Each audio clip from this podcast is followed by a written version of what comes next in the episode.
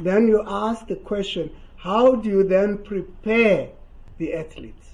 Let's take the example of swimming. We should engage Swimming South Africa and say, give us your top eight and let's start preparing them well. We have made those arrangements with Hungary. And Hungary is waiting for us to say, we will bring our swimmers to you and they will work together with you. We have done that with athletics in Gemona in Italy.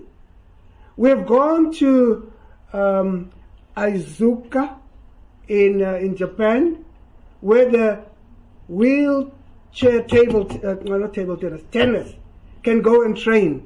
But for them to get there, we can't rely on the national federations because the national federations are always pleading poverty.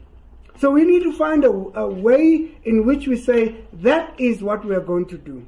And I'm, I'm, I'm, I'm really worried about the investment that we make. It's worse when you begin to be selective and you say, I've got two triathletes, I've got so many swimmers, I've got so many athletes, I've got rowing, and I've got, and then there it ends.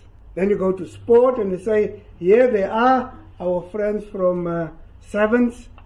I know you don't have to worry about it. They will bring gold this time. No, no, there's no pressure. I'm, I'm, I'm I know you're still angry because you got bronze. You're very angry. So you want to go and rectify that.